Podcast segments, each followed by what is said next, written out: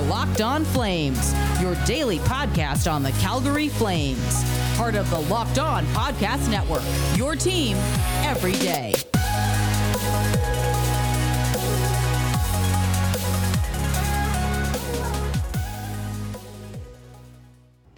Hello, everybody, and welcome back to Locked On Flames. I'm your host, Jess Belmasto, and today's episode is brought to you by Locked On NHL. Locked On NHL is a fantastic podcast hosted by your local experts covering the league in a wider scale than they do on their typical local shows. So make sure you head on over to Locked On NHL after you listen to today's episode and give them a listen. It's fantastic. Absolutely love the insight and the humor that the hosts bring over there. So make sure you check out Locked On NHL right after you listen to today's episode of Locked On Flames. Today's episode, we are wrapping up our evaluations of the forward group from the 2021 season, and of course we will be talking about the Canadiens avoiding a sweep last night in overtime. So of course we will jump into this, but I'm going to ask you one small favor before we get into it. I know, lots of demands today, I'm sorry, but make sure that you are subscribed or following Locked On Flames wherever you listen to your podcasts. It is so important to make sure that, you know, you're coming back day in and day out to listen to the 5 days a week Calgary Flames podcast out there. And you never want to miss an episode. So let's jump into it. If you missed yesterday's episode, I would highly recommend going back and listening to it, because we went through the Flames forward group that played a minimum of 10 games and just kind of graded them. And for those of you who might need a refresher, I do have the little refresher for you, because I need one after I recorded this yesterday and then went to bed, because I just don't, remember everything I talk about.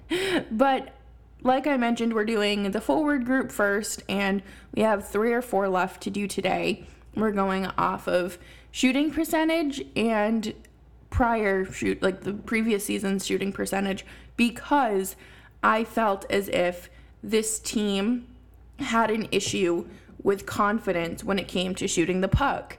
And the grading system is great, good, fair, poor, and bad. And I've only given one bad out of the entire forward group so far, and I think that you're going to want to double check to see if your guess is right, if I gave it to who you're suspecting.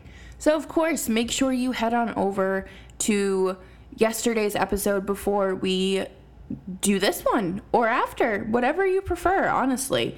So let's see. We are on Derek Ryan, who played 43 games this season. He had 13 points, 2 goals, and 11 assists. And he had a shooting percentage of a 5.4 with a previous shooting percentage of 9.8. So there was a decrease there. And I would have to say that has to do with the fact that he was injured for the beginning part of the season. If I'm remembering correctly, he broke his thumb.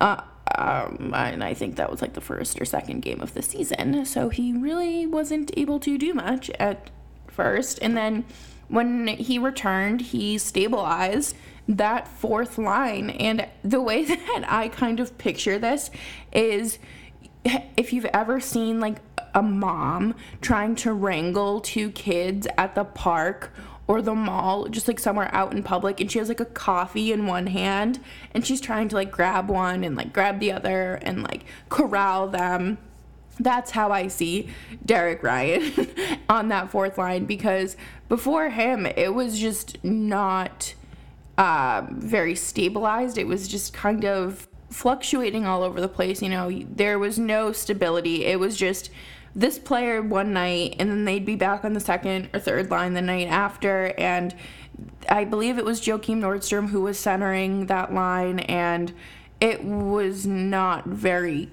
good. And I will give Ryan the benefit of the doubt here and say that he had a fair to good season.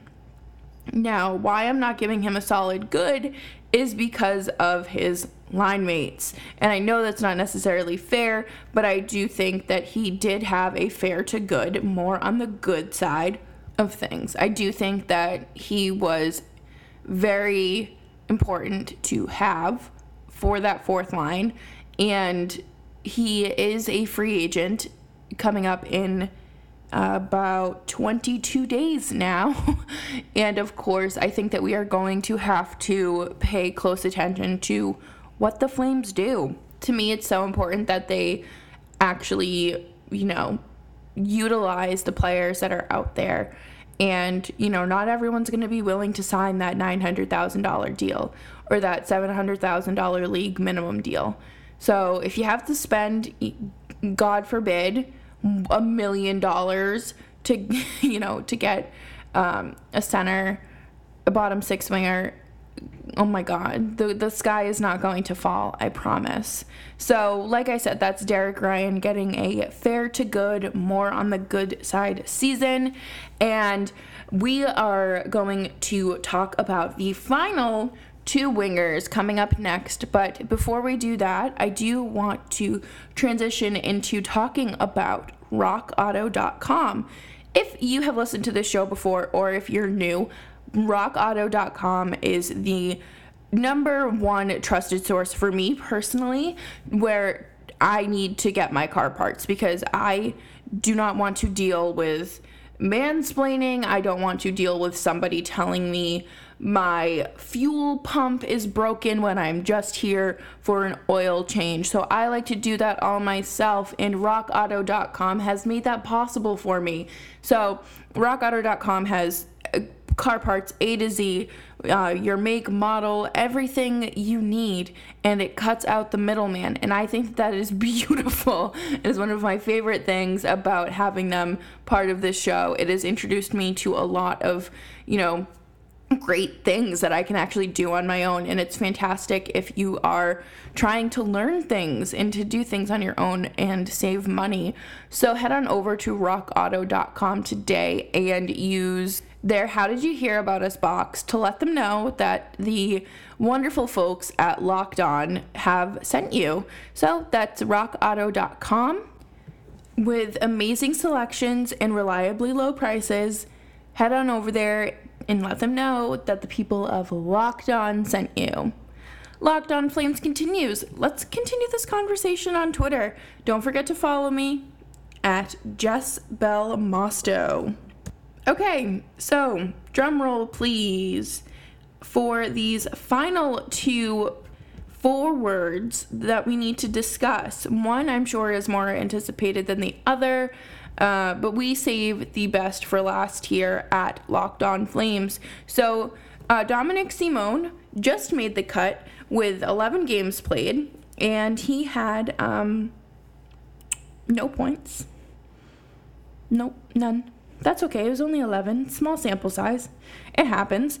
And, he had a decrease in shooting percentage, going from a 6 to a 0. And, I feel like I can't even, evaluate somebody on just 11 games played, because there were stretches where Matthew Tkachuk went, 11 games without a goal. So, you know what? Dominic Simone, I'm not going to actually give you a grade. I'm going to give you a gold star. Thank you for showing up and trying. That's what matters. And, gold star for you. And of course, Matthew Tkachuk rounds out the forward group, and he played a complete season with 56 games. He had 43 points, 16 goals, 27 assists, and his shooting percentage did decrease about 2% from a 12.2 to a 10.2. And I think that we need to dissect this a little bit more, because Matthew Tkachuk is a good player. Matthew Tkachuk is a fantastic player, but there were times in this season where he was falling into ruts and he would plateau and then he would dip again. He would get back up there and then he'd plateau and then sink again. So 5 of his 16 goals came in the last 4 or 5 games. So Matthew Tkachuk, again, should not be the number one player that you are looking to trade right now. He should be the number one player that you are looking to build your team around. And I think that there has been a lot of discussion about moving him because of this past season, and I think that that is uncalled for, absolutely ridiculous, and just stop. Matthew Tkachuk was a streaky player this year. There's no other way to chop it up. And I think some of it did have to do with the lingering side effects of his concussion. The, no fans. You know, some guys really are able to build off of the atmosphere. And, you know, while I liked listening to the puck and all the hockey noises and, you know, hearing the puck go off the post, ding, some guys really do need that atmosphere. And I do have a feeling that he is one of those players. One of the biggest things that I've noticed about Tkachuk is that he is always somebody who is under the microscope. He is the reason I started my Under the Microscope series on my blog. He is the reason why I have looked at things a little bit differently. There was an alleged shift in the locker room after Jake Muzzin threw a puck at him, and somebody told him that he couldn't go out there and be a goon all the time, or, you know, he needed to settle down and not, like, feed into the antics. Like, it can't be a theatrics every night. And, you know, I get that, but at the same time, people complain if hockey players aren't emotional enough, but then, you know, because their heart's not in it, but then if they're too emotional, they are, you know, they're just out there looking to hurt someone. And I don't think that that is the case with Matthew Tkachuk. I do think that there was a sense of genuine frustration there this season. I think that it came out wrong, and, you know, obviously in that Jake Muzzin incident. And then people say that, you know, he purposely fell on Jack Campbell, which I don't buy into at all. I'm going to give him, like, a good. Good doesn't seem right. I'm going to give him a fair season. And this is only because this was not the Matthew Tkachuk that we are used to seeing. I do have a little bit of a soft spot for Tkachuk because I do think that he is misunderstood. Kind of like, you know, I don't want to call him the underdog because he's not the underdog. He's freaking fantastic, and people know that. But he's misunderstood, and that's kind of like one of my favorite things is being a fan of people who are commonly misunderstood. I mean, God, people thought Taylor Swift was, you know, dating all these men for years in, you know, short periods of time, and then all of a sudden they actually start listening to her music, and it's like, oh, wow, maybe that's not the case. But anyways, I digress. So Matthew Tkachuk just needs to have a bounce back season. There is no other way around it. I think that next year he is going to be playing a different kind of hockey. This is another contract year for him. This is something that is going to probably impact his future for the next, 4 or 5 years. So they're going to have to figure out what happens. Are the Flames going to offer him that $9 million qualifying offer? Or is he going to hit the market? And, you know, I don't necessarily know how things are going to pan out. I don't know if any conversations have been had. But I do think that Matthew Tkachuk is going to be playing a bit of a cleaner game of hockey next year. I think that he is going to finally hit that that turning point in his career where he says, you know, enough is enough. I'll only act a fool once every 20 to 30 games. and hopefully he only does it when it's necessary. And he's kind of turning that corner, like the corner that Brad Marchand turned. And, you know, all we can ask for is change. And with all of these forwards that I listed, I believe that there were 13. Let me pull up my sheet again. Let's see. Okay, so there were 13. And they all made strides this season. They played under unprecedented circumstances and, of course, under yet another new coach. And I think that while most of this roster understand that coaching changes are kind of like the weather changing in Calgary, so I have to also assume that there are players who are familiar with consistency, and unfortunately that was a missed mark in the past season with the Flames. So, you know, there's always next year, and I think that that's what a lot of people are kind of going for and going after, because, you know, the Flames are going to have to make some considerable moves. And I don't really think that it's a bad idea. If they want to win, they need to make some changes. And I think that that's going to start with the, you know, obviously the forwards, but I think the next group that we're going to look at, which is the defense, the blue line. So coming up next, we will wrap up today's episode with a little Stanley Cup Game 4 talk. And I will give you all my thoughts to all of the hockey we watched last night. But first, you know, we are approaching Game 5, which is tomorrow, Wednesday, if you're listening on Tuesday. So we need to place a bet. Is this the night? Does Tampa win at home? Does Tampa win the Stanley Cup Final of 2021 at home? Does Tampa win? Or does Montreal win?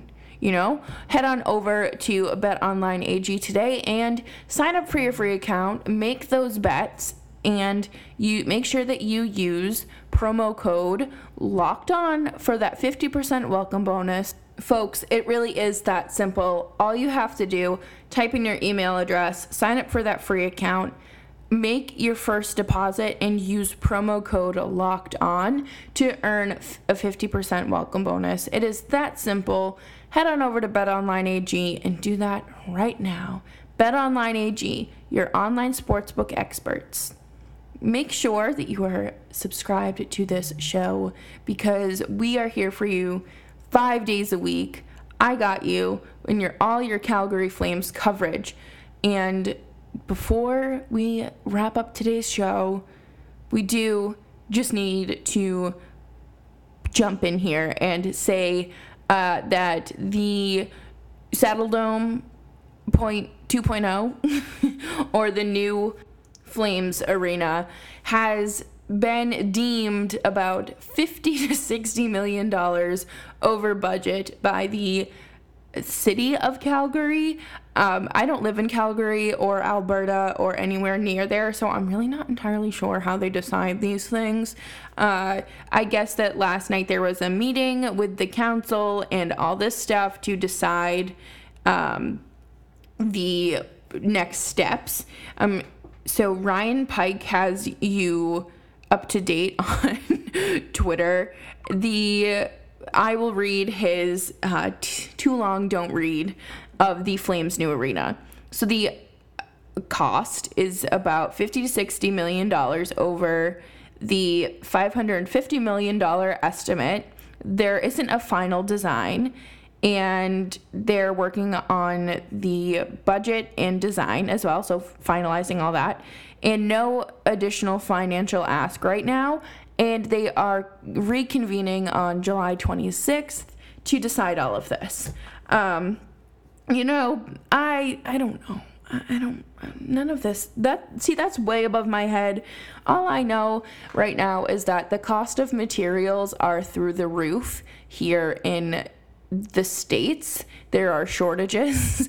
I'm not laughing because, like, shortages are funny. I'm laughing because I am supposed to have a new balcony railing put up. Like, they redid my balcony, and I don't have a railing. So there's just, like, two long pieces of wood, and it looks like we're, like, animals in a barn. But, you know, get Jess to the Saddle Dome seems to be happening. So fingers crossed for that. And, you know, last night, you know, we're going to talk about the more important thing last night. To be honest, I went into Game 4 fully expecting the Tampa Bay Lightning to win. I think that everybody was kind of just, like, holding their breath. And then something I found funny was the mayor of Tampa was like, yeah, you know, I really hope that Montreal wins it tonight so Tampa can come back home and win it in front of their home crowd. So I don't think that anyone was happier than the mayor last night. So yes, of course, it was a good game. I thought that Josh Anderson getting the Flames, no, the Canadiens on the board first was a huge, huge momentum builder, and that was the first time this series that the Habs had the lead. So only took till Game 4, and this is something that Sarah and I talked about on the national show. You know, it took Montreal a little while to figure out Vegas, and it appeared last night that they finally were figuring out Tampa, and unfortunately, I think it did just take a little too long. My heart says, you know, Habs in 7, but it's probably going to be Lightning in 5 or 6, so it is what it is. But I was so impressed with the overtime game winner from Josh Anderson as well. So Josh Anderson praise is heavy, and the way that it was set up, if you haven't seen it already, I highly suggest it because I'm not a play-by-play commentator. I'm just going to describe what happened. So Josh Anderson shot the puck a little weird, and Nick Suzuki or Cole Caulfield was in front of the net. It was Cole Caulfield. Was in front of the net and just kind of, like, played it. And then Josh Anderson rebounded it, shot it, and he, like, dove on his back like a turtle, and I just thought it was fantastic. I absolutely loved all of it. I thought that it was fantastic. I couldn't believe it, and the fact that it was 2-2 and went into overtime, and the the Habs won. Somebody sent me an interesting stat last night. It was Nick Lanciani, who has been on the show multiple times now. He posted a tweet saying, the 2021 Stanley Cup playoff records for postseason overtime records. My goodness, I'm so sorry. So before last night, before the game, the Bolts were 0-3 and the Habs were 5-1. So the Bolts extended their deficit to 0-4, and the Habs now are 6-1 in overtime this postseason. So, you know, go Habs go. I highly suggest listening to Locked On Canadiens. Scott and Laura are absolutely fantastic, and they're so funny to listen to and talk to, and I am very excited for Game 5. And thank you all so much for listening to today's show. I understand if you don't listen every single day, but, you know, if you listen to, like, once a week, a few times a month, once a month, you know, if you could listen maybe 3 times a month, at least, that would be super dope. But I appreciate all of you. I appreciate the OG listeners, the ones that have picked up along the way, and of course, anybody who is jumping on now. The off season is quite an interesting time to get into a podcast, but I'm here for you. Here for y'all 5 days a week, and tomorrow's episode will be out a little bit later because I am going camping tonight, and I have to, you know, drive there and take a ferry back. So I will have an episode for y'all tomorrow, and I look forward to chatting with you. So don't forget to follow me on Twitter at Jess Belmasto. That's JessBelmasto. And I will see you all on the flip side.